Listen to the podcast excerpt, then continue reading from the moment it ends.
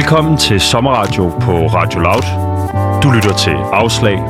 Din vært i dag er Mathias Røn Frisenborg Poulsen.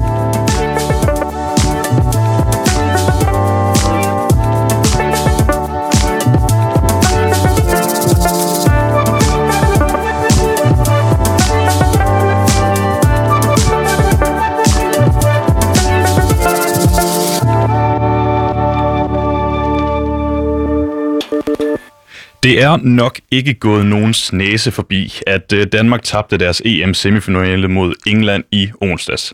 Men altså på trods af nederlaget og de salte tårer, så har der jo egentlig sjældent været så meget fodboldfeber i Danmark, som der har været den seneste måned. Fodbold det formår at samle og skabe fællesskab, og nu hvor vi tabte, så begyndte mange allerede at se frem mod VM i Katar, fordi ja, altså, hvis vi ikke tog EM-titlen, så tager vi da bare lige verdensmesterskabet. Øh, dog er det ikke uden debat, at vi kommer til at drage mod Katar. For hvis vi som nation spiller slutrunden i Katar, accepterer vi så alle de andre ting, som landet står for, eller skal vi i virkeligheden holde sport og politik fuldstændig adskilt? Derfor der bliver spørgsmålet, skal Danmark tage med til VM, eller skal vi komme med et afslag? Det har dagens gæst en holdning til. Mit navn det er Mathias Rønne Frisenborg Poulsen. Du lytter til Afslag, og på en telefonforbindelse, der har jeg besøg af idrætshistoriker Stanis Elsborg. Goddag, Stanis. Goddag. Stanis, du er jo egentlig som sagt idrætshistoriker, men så er du også senioranalytiker hos uh, Play the Game. Gider du ikke lige at forklare os, hvad, hvad Play the Game det, øh, hvad de laver?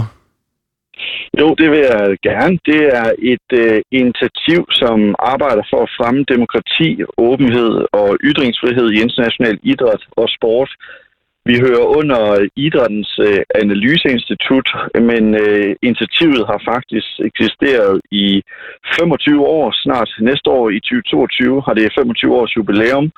Øh, og øh, der skal vores flagskib, som er vores internationale konference, faktisk øh, afholdes i Danmark, men det er Øh, det vi gør mest af, det er at afholde en konference, som afholdes hvert andet år. Senest var det i Colorado Springs i USA, og her samler vi ligesom journalister, akademikere og whistleblowere, idrætsledere og andre eksperter til en åben og savlig debat om nogle af de lidt kontroversielle emner inden for international idræt, som for eksempel matchfixing, korruption i idrætsorganisationer, doping, sport og menneskerettigheder, overgreb i idræt og og meget, meget mere. Og øh, hvis jeg lige skal sætte det her i en relativt øh, stor kontekst, så de første mange år, der var der de her emner faktisk play the game et noget øh, sådan kontroversielt ry, fordi det jo var faktisk ikke noget, man sådan rigtig gad at snakke om i sportens verden, nogle af alle de her problemer.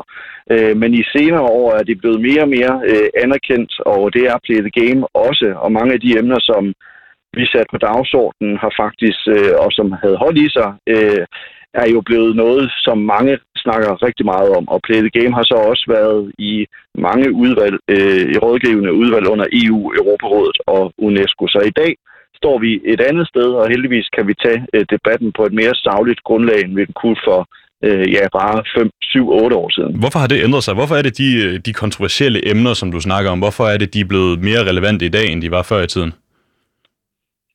Jamen i al ydmyghed, så øh, Jens Seier Andersen, som står bag initiativet Play the Game, har jo været en af dem, som virkelig har fået sat de her emner på dagsordenen. Og Play the Game er et internationalt øh, regi øh, og et internationalt initiativ, så derfor har det måske heller ikke været de øh, fleste danskere, der sådan har hørt så meget om det øh, før øh, nu, vil jeg tro, at mange, hvis man følger den her del af sporten, nok vil bemærke os en lille smule. Men i al ydmyghed, så er det jo fordi, at øh, Play the Game har været med til, sammen med de mange dygtige gravejournalister, som ja, i nogen jo faktisk sætter livet på spil for at finde nogle af de her historier frem om sportens skyggesider. Og det er kommet mere på dagsordenen de senere år. Altså alt det, som de rendte rundt og sagde for 10 år siden, og som mange idrætsorganisationer også prøvet at negligere en lille smule. Det er kommet meget mere frem i, øh, i lyset, og i dag kan man øh, jo ikke åbne en avis, uden at der er en eller anden øh, skidt historie fra sportens verden. Og det er godt, vi får det frem. Det kan være med til at sætte større fokus på det og større opmærksomhed hos de vigtige beslutningstagere. Vi skal i hvert fald snakke mere om Play the Game, fordi I også har et øh, forslag omkring øh, international øh, idrætspolitik. Øh, det kommer i forbindelse med slutrunden med VM i Katar. Mit navn det er Mathias Rønne Friesenborg Poulsen. Du lytter til Afslag.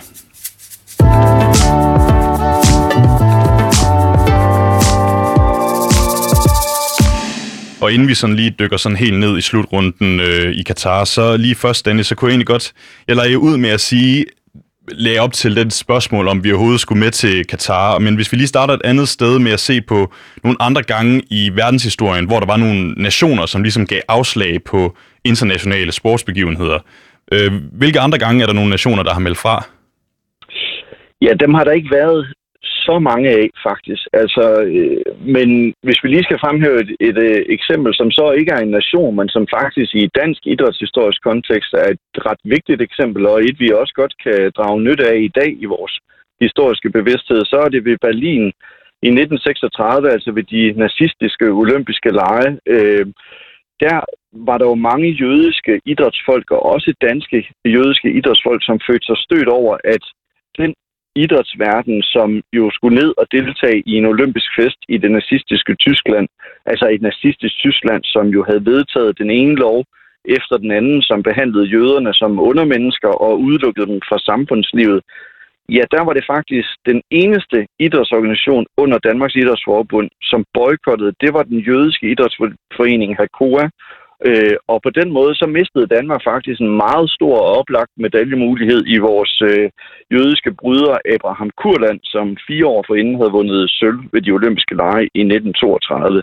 Men der blev altså ikke på den måde sådan øh, landeboykot. Spanien blev væk, men det øh, havde nu en anden klang end nødvendigvis lige, at det var nazisterne, der afholdt.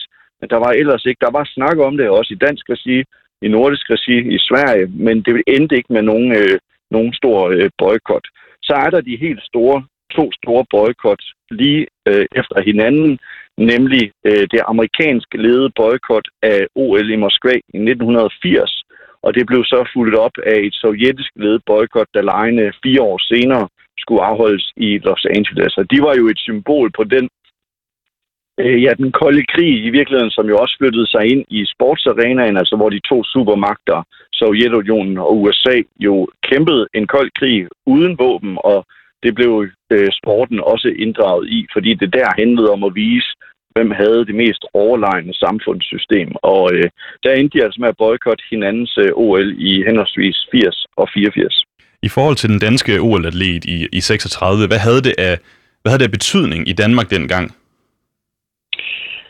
Jamen, det havde egentlig ikke så stor betydning, at uh, Hakora og Abraham Kurland valgte at blive væk, fordi uh, Danmarks Idrætsforbund valgte jo at sende den største delegation, uh, de hidtil største delegation til lejene i, uh, i Berlin, og vendte jo på den måde lidt det blinde øje til uh, det skønmaleri, som Hitler og nazisterne skabte i forbindelse med de olympiske lege. Men for Abraham Kurland selv sker der jo det desværre, at krigen bryder ud fire år senere, så han når faktisk først til OL igen i 1948, og der er hans karriere øh, på godt på vej nedad, så for Abraham Kurland ender det jo med at betyde, at han ikke får den guldmedalje ved de olympiske lege. Altså det, som nogen vil sige var en politisk moddemonstration fra Abraham Kurland over for nogen, der faktisk politiserede igennem OL, kom jo faktisk til at koste det meste af hans karriere hvor alle mulige andre danske atleter jo øh, velvilligt draget mod øh, Berlin i 1936.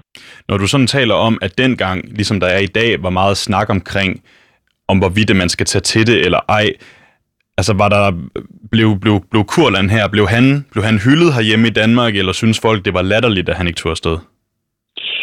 Jamen altså, han blev i hvert fald ikke hyldet, og øh, der er heller ikke ret meget i ham i de efterskrifter, der er øh, på den anden side af krigen. Altså man skal huske på, at Danmarks Idrætsforbund udvikler jo faktisk et meget tæt idrætssamfund med nazisterne i løbet af 2. verdenskrig. Altså der er vi et af de lande, der dyrker mest idræt med besættelsesmagten. Og øh, det kan vi jo blandt andet gøre, fordi at vi er under en fredsbesættelse, altså jo, hvor vi velvilligt øh, jo egentlig er besat Øh, og på den måde så udviklede sig der et tæt idrætssamarbejde med, med det nazistiske Tyskland.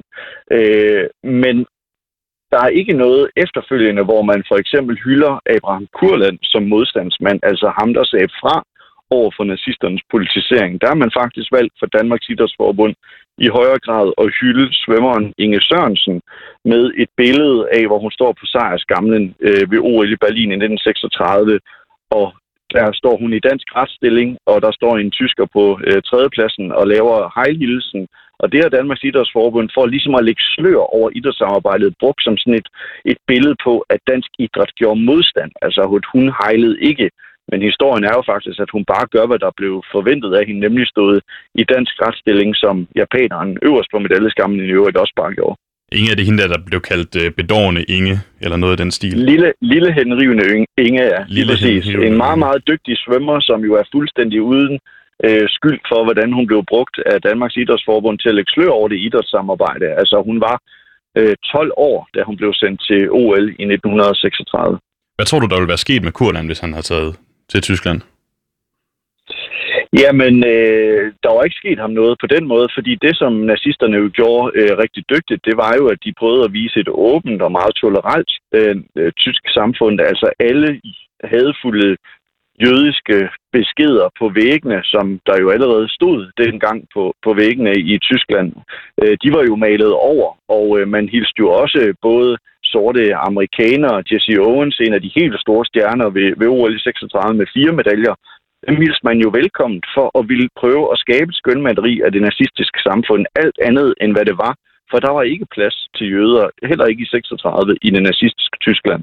Så Abraham Kurland vil blive modtaget med pomp og pragt, og på den måde vil man prøve at signalere, at selvfølgelig er I også velkomne her. Øh, og det viser jo så, øh, ved vi jo så i hvert fald senere hen, at øh, det var de bestemt ikke. Er det her så nogle af de sådan, tidligste eksempler på, at, at sport og politik ligesom flød sammen? Ja, i hvert fald i den moderne sport er det, som jo udvikler sig i slutningen af 1800-tallet og starten af 1900-tallet. Men altså sport og politik har altid været blandet sammen. Altså helt tilbage til det antikke Grækenland øh, var sport og politik intimt forbundet. Altså den antikke græker havde ingen forestilling om, at politik ikke også var en del af sporten. Der blandede man både politik, krig, religion ind i sportens sfære. Altså den største olympiske fest Altså, som det jo var dengang, der var det jo en fest for guderne, og der i signalerede man jo også, at religionen fyldte rigtig meget øh, i sportens verden. Og det gjorde politik også. Der havde man ikke den forestilling om, at sport og politik skulle adskilles, som der har været så meget debat om de sidste mange, mange år i Danmark. Ja, nu har der jo været debat om det, fordi jeg tænker sådan, hvis kan man, kan man på nogen måde drage nogle paralleller omkring det, der for eksempel skete i 36 med de altså, politiske ting, der er i dag, altså øh, et afslag dengang for, til et afslag i dag, er der nogle ting, der, altså, der minder om hinanden? Jamen, der er mange paralleller, men, man, men det er også vigtigt for mig at sige som historiker, at hver, hver event er sin egen historie. Altså, man skal passe på med at sige, at for eksempel VM i Katar, det, er en, det kan man sammenligne en til en med OL i 36.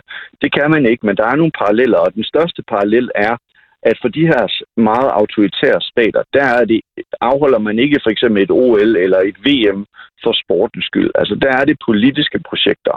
Og øh, derfor så er det også meget vigtigt at adskille dem. Altså de ting, vi diskuterer omkring boykot ved VM i Katar, adskiller sig jo fra et racist, øh, altså fra en raceideologi, som herskede i det nazistiske Tyskland. Det er nogle andre emner, der bliver diskuteret fra event til event. Men man kan sagtens drage parallellen om, at for den enkelte stat og statslederen, der er det politiske projekter, som VM i Katar også er. Og boykotsnakken, ja, den kan man også godt drage en parallel, fordi det er som om, det er et ritual, vi gennemspiller hver evig eneste gang, så begynder vi at diskutere lidt om, hvor forfærdeligt det er i et af de her lande, vi nu skal til en sportsbegivenhed, og så øh, diskuterer vi det en lille smule, men når så vi nærmer os, ja, så tager atleter og idrætsledere så til den her sportsbegivenhed, så glemmer vi jo egentlig at debattere øh, de ting, der ellers foregår i landet. Og når begivenheden så er slut, ja, så skal vi ikke snakke mere om det. Så kigger vi frem mod den næste sportsbegivenhed. Hvorfor er det, vi skal igennem det her ritual hver gang? Altså, fordi som du siger, det virker som om, at det er, så snakker vi en lille smule op til det, så ender vi alligevel med at tage afsted, og så, så starter den forfra igen til, til næste gang, at der er en eller anden nation, der har en, øh, en slutrunde, som vi ikke kan lide. Altså, hvorfor skal vi igennem det her ritual? Ja, men det, det synes vi jo i Play the Game heller ikke, at vi burde skulle igennem, og øh, det er jo noget af det, vi formentlig skal snakke om her senere omkring vores forslag om en international idrætspolitik, men vi kommer jo igennem det, fordi at vi på en eller anden måde tager fat i problemerne alt, alt for sent. Altså om i kort øjeblik skal der jo være vinter i Kina, nemlig i februar måned 2022, og der er ikke rigtig opstået nogen stor debat i Danmark om det endnu. Altså, Kina havde også et OL i 2008, hvor vi et halvt år forinden begyndte at diskutere menneskerettighedsforholdene i Kina. Og det er faktisk ikke blevet nævneværdigt positivt bedre i, øh, i Kina siden 2008. De har faktisk værre problemer i forhold til menneskerettigheder i dag, end de havde for 14 år siden. Og det burde vi jo allerede nu diskutere problemet i det. Men problemet ligger ikke så meget i, om vi skal boykotte eller ikke boykotte. Det er højere over, vi skal op. Altså det er problemet i, at man har tildelt de her lande værtskabet for en sportsbegivenhed. Du nævnte også sådan, at altså boykottet i, øh, i, i 80'erne øh, ikke rigtig fik nogen betydning. Øhm, altså ville det heller ikke få nogen betydning, hvis man boykottede en slutrunde i dag? Det kommer ind på størrelse og omfangen af det boykot. Altså hvis Danmark melder ud, at vi ikke vil til vinter i Kina, eller vi ikke vil til VM i Katar, og det ender med, at det kun er Danmark, som står og vifter med det boykotkort, jamen så vil det ikke få nogen betydning, fordi så vil det respektive idrætsforbund, om det er den internationale olympiske komité, som afholder OL, eller om det er FIFA, der står for VM i fodbold, ja, så vil man lade et andet land komme til, og så vil man i øvrigt signalere, jamen prøv nu at se, det er kun Danmark, der synes, at det ikke er i orden, at der skal være VM her. Alle andre er jo med til den her slutrunde. Så på den måde vil det ikke få nogen effekt, og derfor er det også vigtigt, at man fra den side, hvis man vil ud i en boykot, forsøger at skabe større alliancer. Men jeg er ikke sikker på, at boykot er vejen frem, men det skal heller ikke afskrives som en mulighed.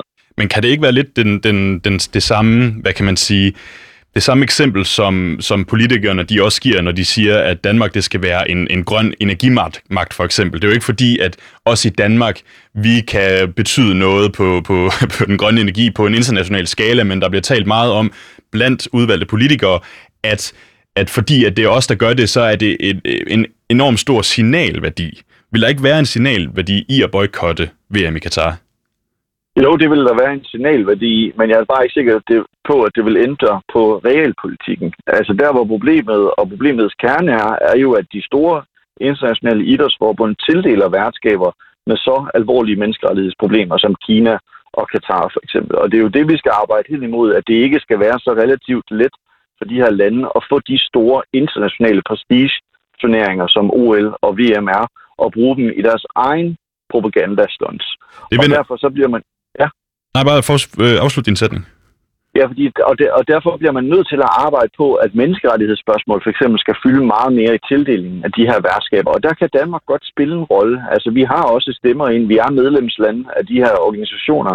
Øh, Danmark er medlem af FIFA og er medlem af UEFA, altså det europæiske fodboldforbund. Og derfor skal man jo forsøge at skabe større samarbejder og større alliancer på tværs af ligesindede nationer, som synes at arbejde for de samme værdier, som Danmark gerne vil arbejde for i international sport. Og det kunne blandt andet være, at menneskerettigheder skal fylde meget mere. Du lytter til Afslag. Mit navn det er Mathias Rønne Hvor Poulsen.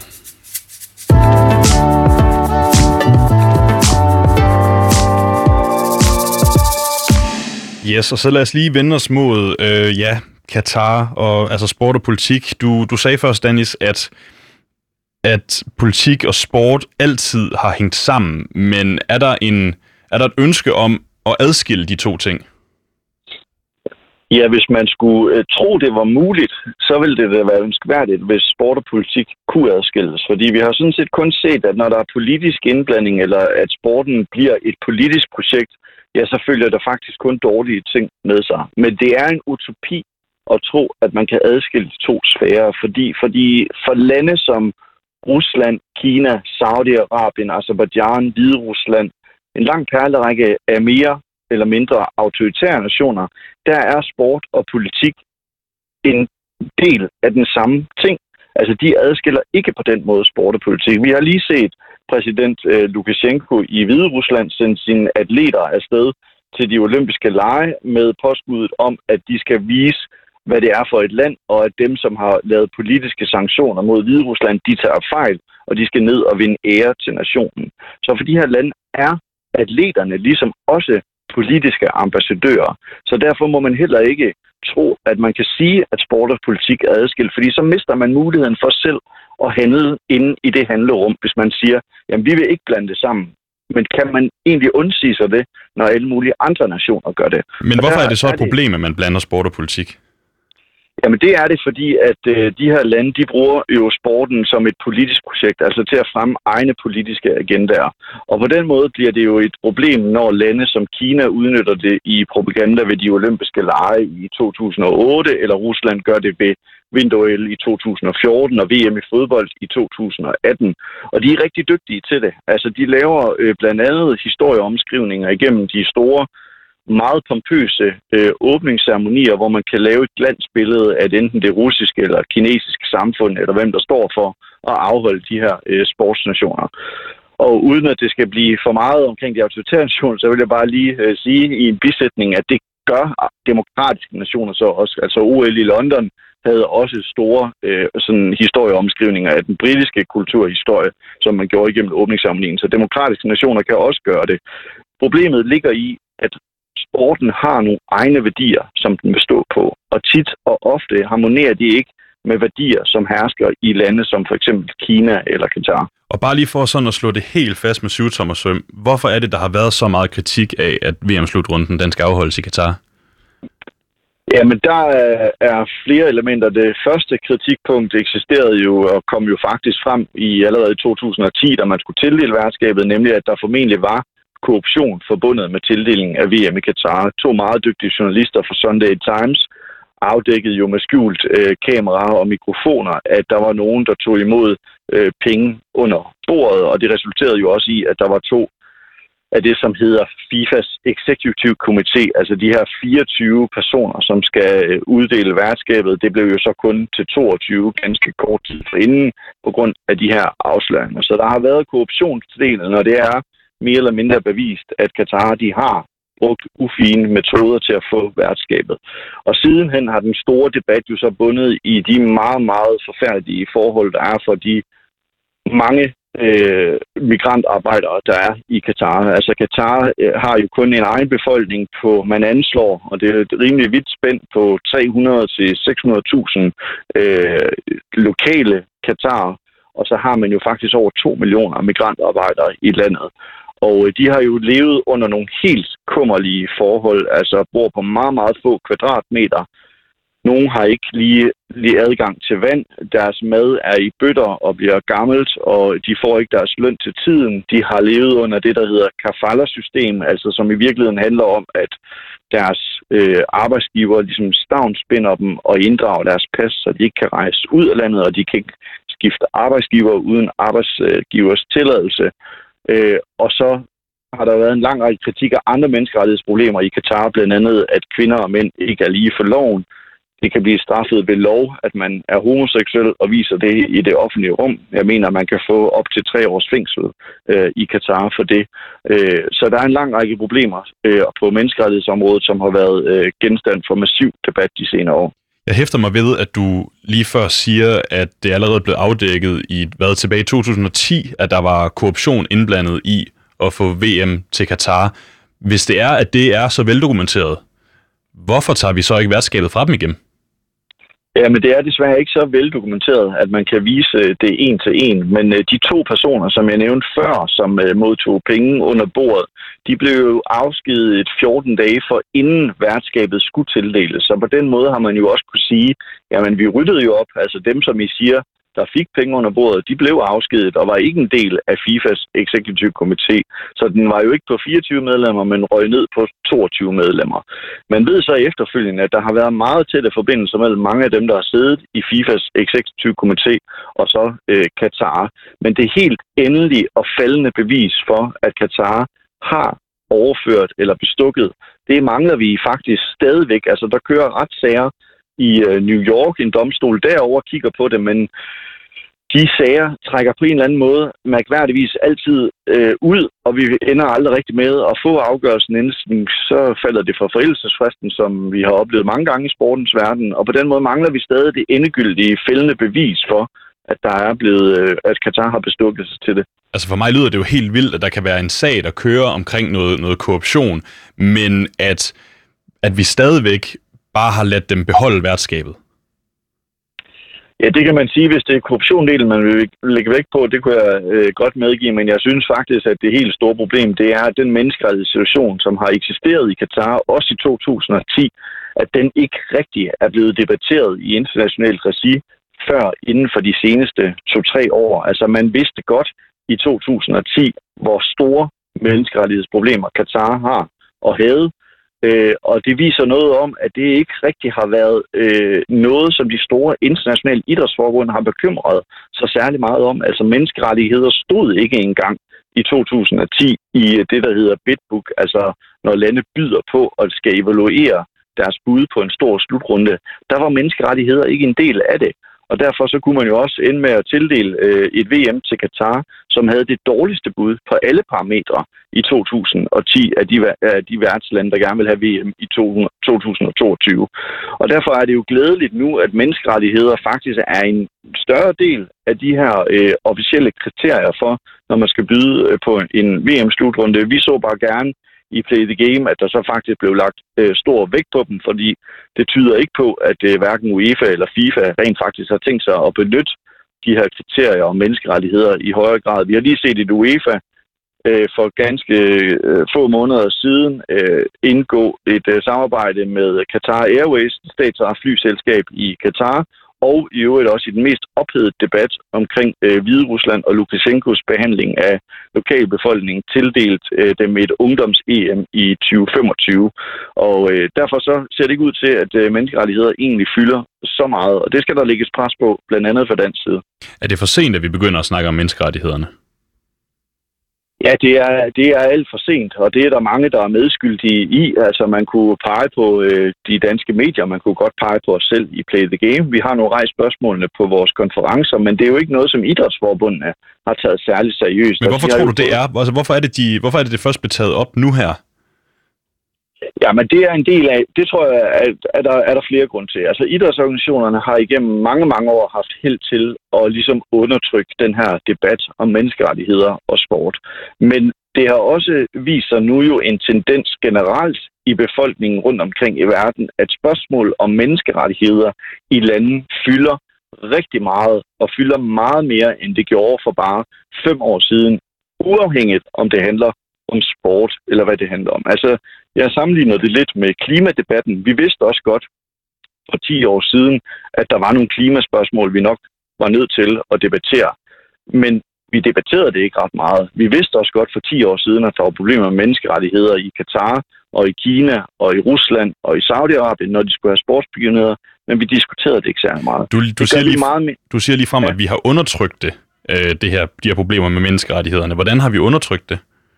Vi har ikke undersøgt Nej. det, men idrætsorganisationerne har ikke taget det seriøst. Altså, øh, og har ligesom faret det under gulvtæppet. De har jo ikke været interesseret i at skulle diskutere de her spørgsmål. Øh, så det er ikke os, der har undertrykt det. Øh, det er tværtimod idrætsorganisationerne, hvor menneskerettighedsspørgsmålet ikke har fyldt særlig meget. Og øh, det gør det heldigvis i dag, og de er også under meget, meget øh, større pres Øh, blandt andet fordi, at fans jo også i langt højere grad er begyndt at, øh, at blande sig i debatten. Og det store spørgsmål her, Stan Selsborg, det er jo selvfølgelig, som jeg stiller til dig nu. Synes du, at vi skal give et afslag til VM i Katar? Nej, det synes jeg ikke, fordi at det kommer ind på, hvad for et perspektiv øh, man lægger ned over det. Hvis vi vælger at sige, at Danmark ikke skal tage til VM i Katar, så må man spørge sig selv om, hvorfor man vil gøre det. Hvis vi gerne vil gøre noget for migrantarbejderne i Katar, så øh, siger øh, vel an, øh, altså anerkendte øh, menneskerettighedsorganisationer som Amnesty International og Human Rights Watch, jo, så er det den forkerte løsning. Og derfor synes jeg, at vi skal gøre, hvad vi kan det næste halvandet år for at presse på for, at Katar kan få indført nogle øh, reformer på menneskerettighedsområdet. Der er gennemført nogle øh, papirreformer. Vi mangler stadig at se det i praksis i Katar. For os i Play the Game er perspektivet, altså med al ære og respekt for de lande, vi nu skal holde de her begivenheder i. Vi håber selvfølgelig, at øh, idrætten kan være med til at presse på en bedre situation på menneskerettighedsområdet.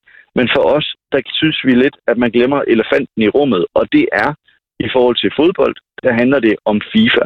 Vi bliver nødt til at få ændret tingene i FIFA, så menneskerettigheder fylder mere, både i tildeling af værtskaber, men også hvis man skulle give lande med problemer med menneskerettigheder et værtskab, så skal det fylde meget mere i den kontrakt, der indgås med det respektive land, og så den respektive idrætsorganisation, FIFA eller den internationale olympiske komité.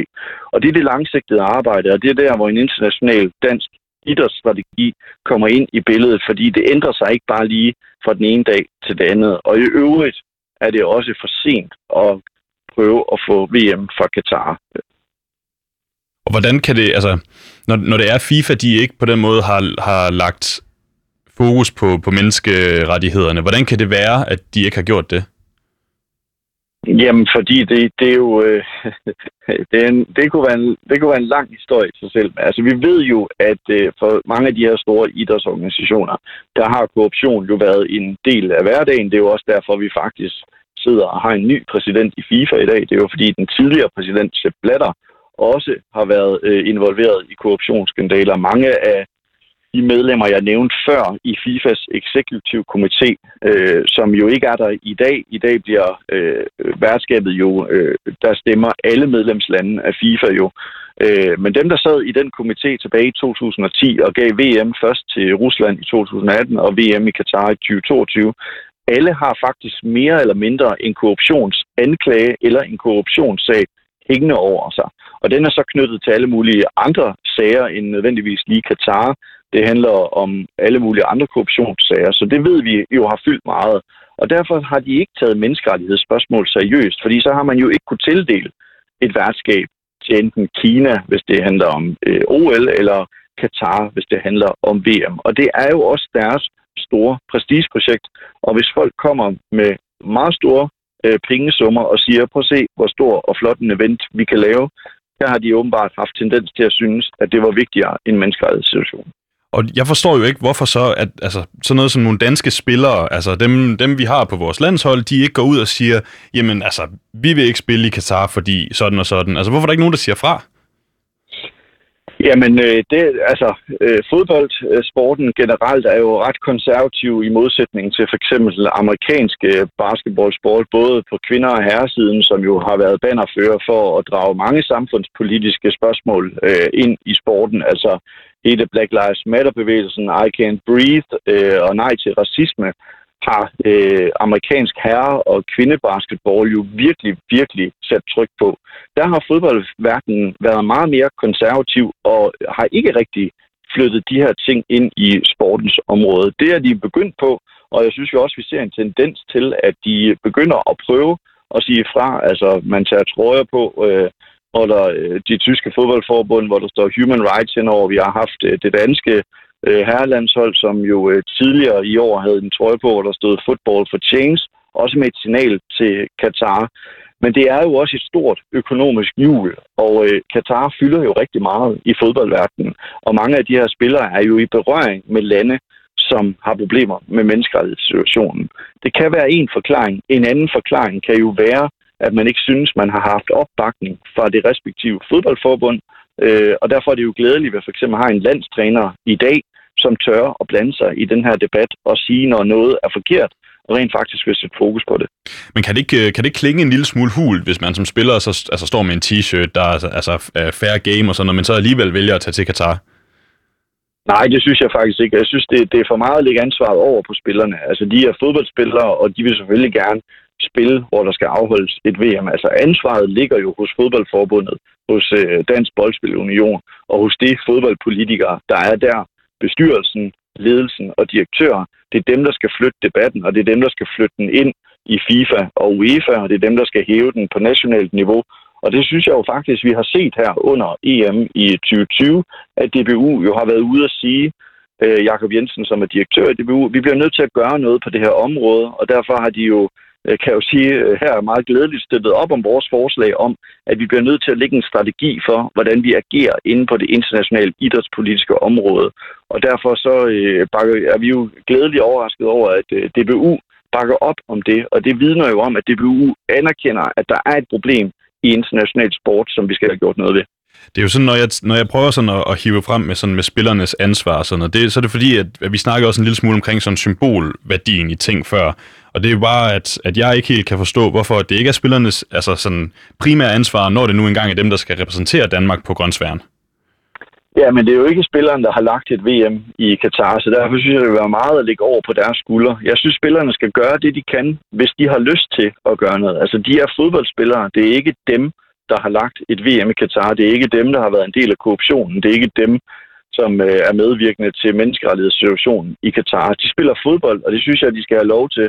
Og derfor skal det strategiske arbejde foregå på et meget højere niveau end for en landstræner og en fodboldspiller, som også her under EM skal til at stå til ansvar for, hvorfor man skal spille i Baku, øh, i Azerbaijan, som i øvrigt har øh, større problemer med menneskerettigheder end, end Katar har. Øh, der ligger ansvaret altså et andet sted, og hvis vi skal flytte det og, fl- og flytte debatten, så skal den væk fra landstrænere og spillere. Øh, de skal have en stemme ind i det. Øh, det er jo et andet problem i international idræt, det er jo, at spillerne faktisk ikke rigtig bliver hørt i de her store idrætsorganisationer. Øh, og det kunne man også arbejde på at fremme for dansk idræt. Men jeg synes, debatten skal ligge et andet sted og lade spillerne øh, spille fodbold, øh, og landstræneren øh, lave taktik, og så lade idrætspolitikerne i DBU og Danmarks Idrætsforbund lave det strategiske arbejde. Så lige for at opsummere, altså hvad er argumenterne så for ikke at give et afslag til Katar og rent faktisk tage afsted?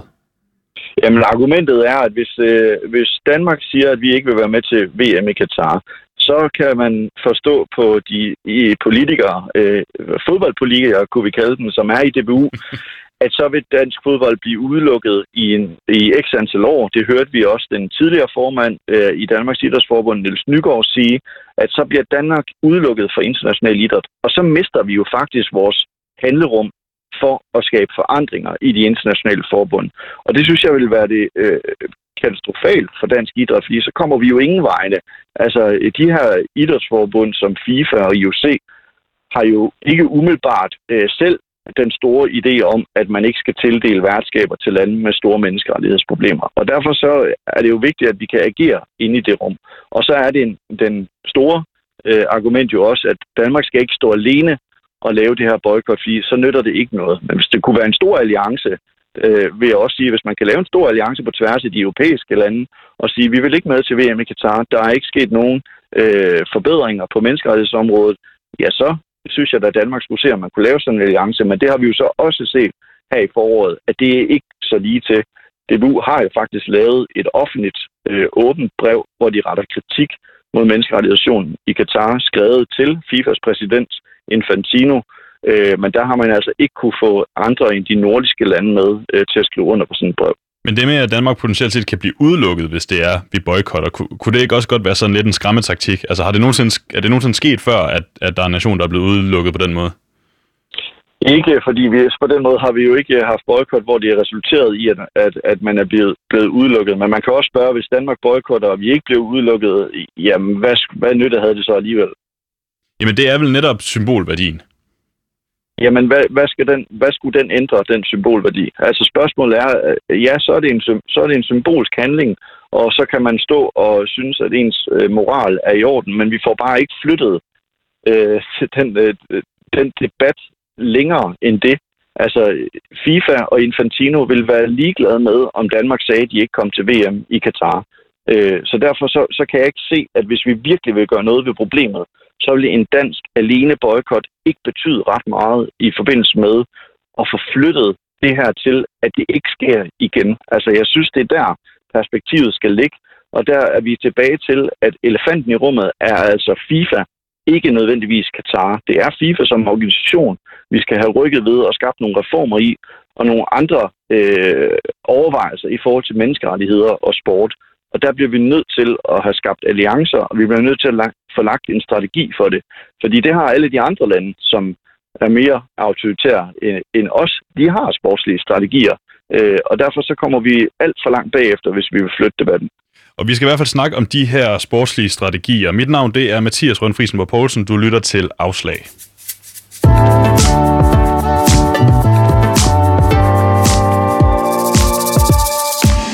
Ja, Dennis, nu nævnte du lige, at, at Danmark ikke rigtig har nogen sådan, altså sportslige strategier, og du har også sådan snakket om øh, i andre ting, at de her problemer, der opstår med værtsnationer, er fordi der ikke rigtig findes sådan en idrætspolitik på området. Altså hvad mener du med, at der ikke findes en idrætspolitik?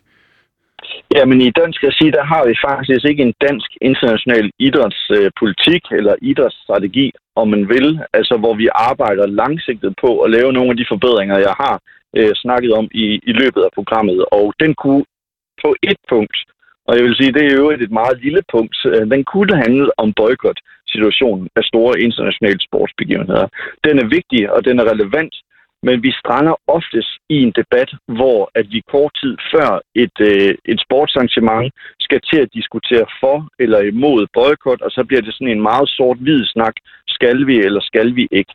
Øh, der er det jo, at vi i Play the Game siger, at vi skal have et langt større og langsigtet strategisk arbejde for at lave nogle forbedringer og nogle forandringer i de internationale forbund, øh, og det kunne en dansk international idrætsstrategi være med til, hvor man på tværs af politikere, idrætsorganisationer, selvfølgelig med Danmarks Idrætsforbund, øh, som øh, jo er det helt sto- øh, store forbund her i Danmark, men jo også DBU og mange af de andre specialforbund, Play the Game selv, men også Amnesty International, Transparency International, som arbejder for, på korruptionsområdet, og fans og spillere med ind omkring det runde bord, og se om ikke man kan formulere nogle sigtelinjer og en strategi for, hvordan Danmark kan arbejde i international idrætspolitik. Og jeg har jo faktisk i Play the Game stillet et internationalt øh, sportspolitisk forslag. Øhm, kan du ikke forklare os, hvad det lige, altså hvad går det ud på?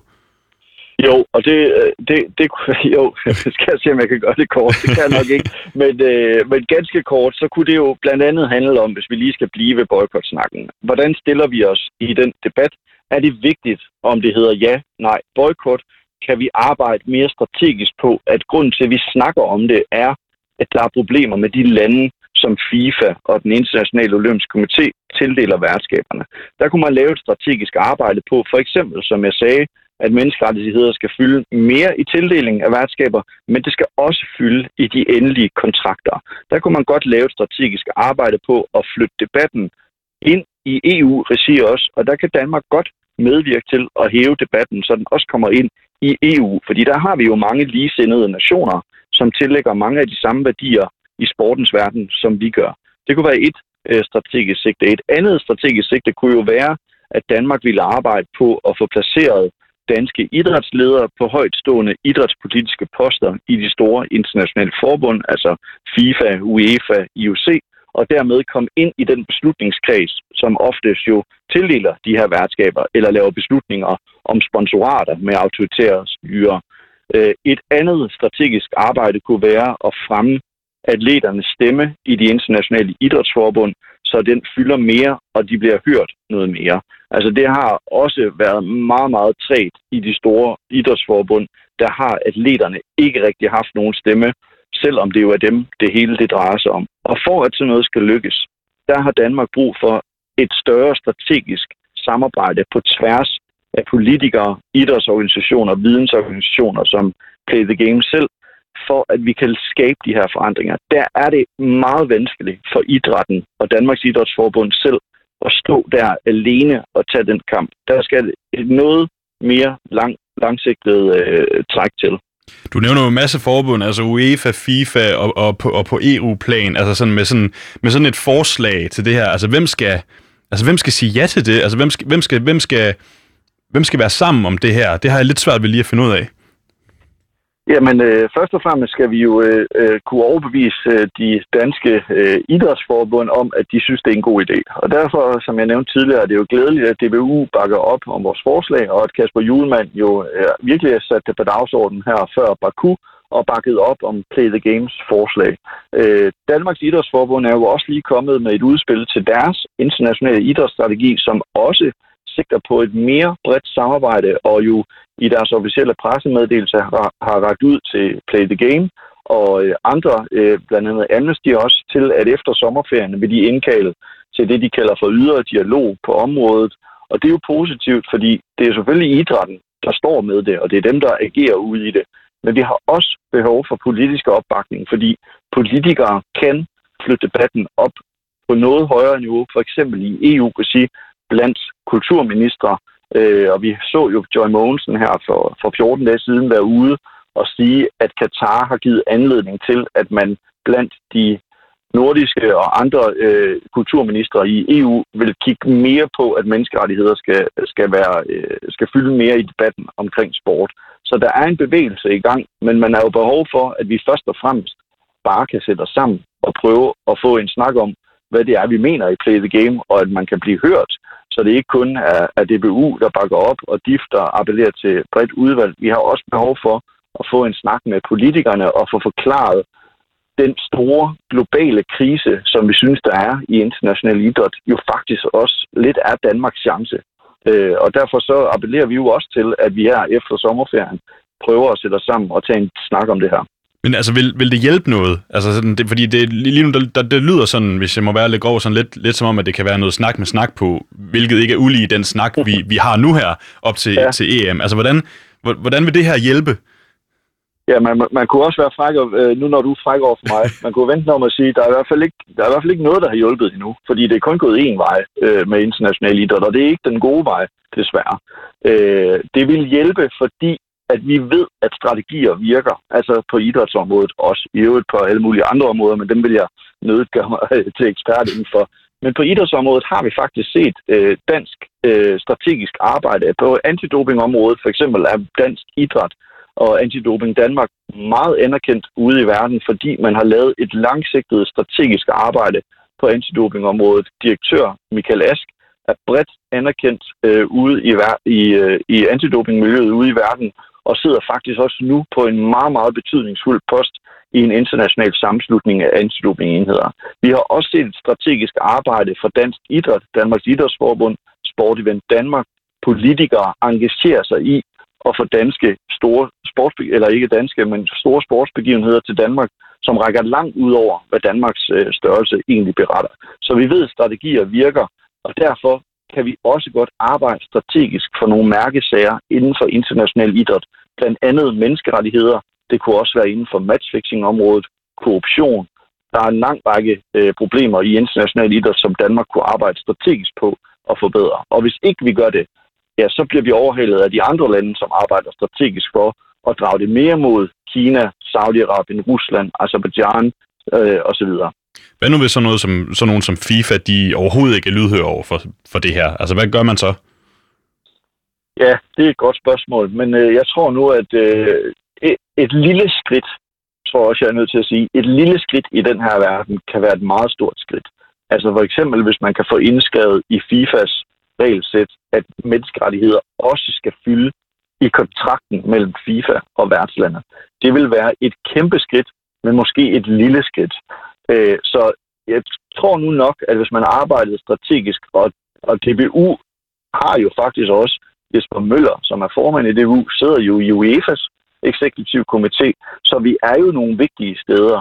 Og FIFA kan heller ikke se overhørt den massive, det massive pres, der er for rigtig, rigtig, rigtig mange fodboldfans rundt omkring i verden i øjeblikket, som er en vigtig stemme ind i den her debat. De appellerer jo blandt andet til, at FIFA skal tage det meget, meget mere seriøst. Og de er jo en del af, af forretningen, og derfor kan, kan FIFA heller ikke sidde det, sidde det overhørt. Men det er da rigtigt, hvad du siger. Det, det tegner ikke på, at de er så lydhør, men, men det er nok ikke nogen ny udfordring for Play the Game, vil jeg sige. Det er jo mere sådan, fordi du, du nævnte jo for eksempel, at der bliver spekuleret enormt meget i, om det er jo korruption, der har gjort, at VM kom til Katar. Og, altså, og det er bare, hvis det, hvis det ligesom er tilfældet, fordi at du sagde, at man kunne ikke sige det 100% håndfaste beviser, altså vil, vil så sådan nogle forslag og strategier, vil de overhovedet have nogen effekt? Ja, fordi der har faktisk været øh, et, et intensivt tryk på FIFA i forhold til korruptionsdelen. Og den korruption, der fandt sted øh, før 2015, den kan ikke på samme måde finde sted i dag. Altså, øh, den måde, man holdt øje med penge, der flød frem og tilbage, er noget anderledes i dag, uden jeg sådan øh, lige vil gå, gå mere detaljeret ind i det. Men FIFAs præsident er under meget større opsyn, end man var førhen. Så den korruption, der fandt sted i FIFA for eksempel, øh, vil ikke på samme måde kunne finde sted i dag. Og det kan den jo ikke, fordi at det er blevet afsløret, og der er kommet fokus på det. Øh, og, øh, og derfor skal der jo blive ved med at være fokus på de her ting. Hvis der bliver ved med at blive lagt pres på, at FIFA skal tage menneskerettigheder mere seriøst, så på et tidspunkt vil man jo også ligesom skulle acceptere at bukke bukke under for det pres. Og FIFA er heller ikke nødvendigvis øh, dumme på det område. De ved også godt, øh, når vinden blæser den ene vej, så kan det nogle gange være en god idé at hoppe med. Så lad os så lige kigge mod fremtiden i gang. Altså, hvordan ser du så fremtiden for den internationale sportspolitik? Øh, ja, altså den ser jeg jo faktisk ikke sådan øh, synderligt positivt på. Og det gør jeg jo ikke, fordi at den øh, i 2015, da vi kom med det her udspil første gang, øh, der kaldte vi det jo netop for øh, den altså globale krise i international idræt. Vi prøvede faktisk at skitsere, hvad vej det vil gå, nemlig at autoritære regimer vil trænge mere ind i sporten. Og nu er vi i 2021, og det vi forudså dengang, det er sådan set sket. Altså, autoritære lande som Kina, Katar og Rusland sidder ikke kun på fodboldverdenen, de sidder på, også på andre dele af sportsverdenen. Og nu sidder de også på det, som jo får mange øh, sportsbegivenhederne til at løbe rundt, nemlig på sponsordelen. Altså kinesiske sponsorer, katariske sponsorer, russiske sponsorer, som vi nok har bemærket her under EM, fylder jo størstedelen af sponsoratdelen ved et EM i fodbold. Altså det er ikke engang et VM i fodbold. Så jeg ser ikke nødvendigvis så positivt på det, og derfor er det også ved at være øh, ikke, ja, det er ved at være faktisk sidste udkald for, hvis vi skal forsøge at gøre noget, og derfor bliver vi nødt til at sætte os sammen og lave en strategi for, hvordan vi prøver at præge idrætsverdenen i en bedre retning. Men kommer det til at blive, altså vil det blive for sent at gøre noget? Nej, det mener jeg ikke. Altså, der er også en bevægelse i samfundet, som betyder, at der kommer pres på fra andre kanter.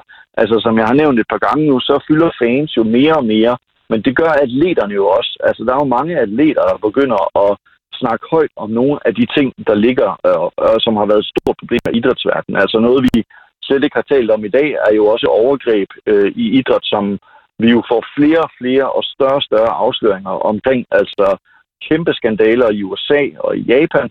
Øh, så der er mange ting at tage fat på, men vi er jo nødt til at tage fat på det. Og heldigvis er vi inde i en tid, hvor atleter også siger fra. Altså, øh, nu har vi racisme-sager i forbindelse med fodbold igen, og atleterne siger heldigvis fra over for det. Og det er meget, meget vigtigt, at atleter og fans også bliver en del af den her bevægelse, fordi der skal en bevægelse til, hvis vi skal have rusket op i de her meget, meget store problemer. Og hvordan, igen, prøv at komme med en opsummering. Hvordan ser sådan en bevægelse her ud? Ja, den kunne starte med, at øh, vi glæder os til indbydelsen fra Danmarks Idrætsforbund her efter sommerferien, og så skal de vigtige parter sætte sig sammen og kigge på nogle af de problemer, der eksisterer i international idræt, og så skal man arbejde strategisk på at forbedre nogle af dem. Og der er ikke noget quick fix. Det er ikke sådan, at i 2025, så kan vi læne os tilbage og sige, at nu er alt godt. Men det er et strategisk samarbejde, og der må man skulle udpege nogle mærkesager for Danmark, hvor vi kan arbejde strategisk på at forbedre det. Og det skal jo så være de relevante parter, der sætter sig sammen. Øh, gerne også for os, både fans og spillere, men selvfølgelig også idrætsforbundene, organisationer som os selv, og det jeg har nævnt, Amnesty og Transparency International, og så også meget gerne, at politikerne melder sig ind i den her øh, meget, meget vigtige kamp, som skal være fælles front for dansk side, at der er nogle værdier, vi gerne vil kæmpe for i international idræt også. Og nu nævnte du selv før, at man det med at tage værtskabet fra Katar, det kunne virke som en utopi, men altså, hvordan, hvordan, hvis du skulle prøve at skabe en utopi, Stanis Elsborg, hvordan ser din ideelle politiske sportsverden ud?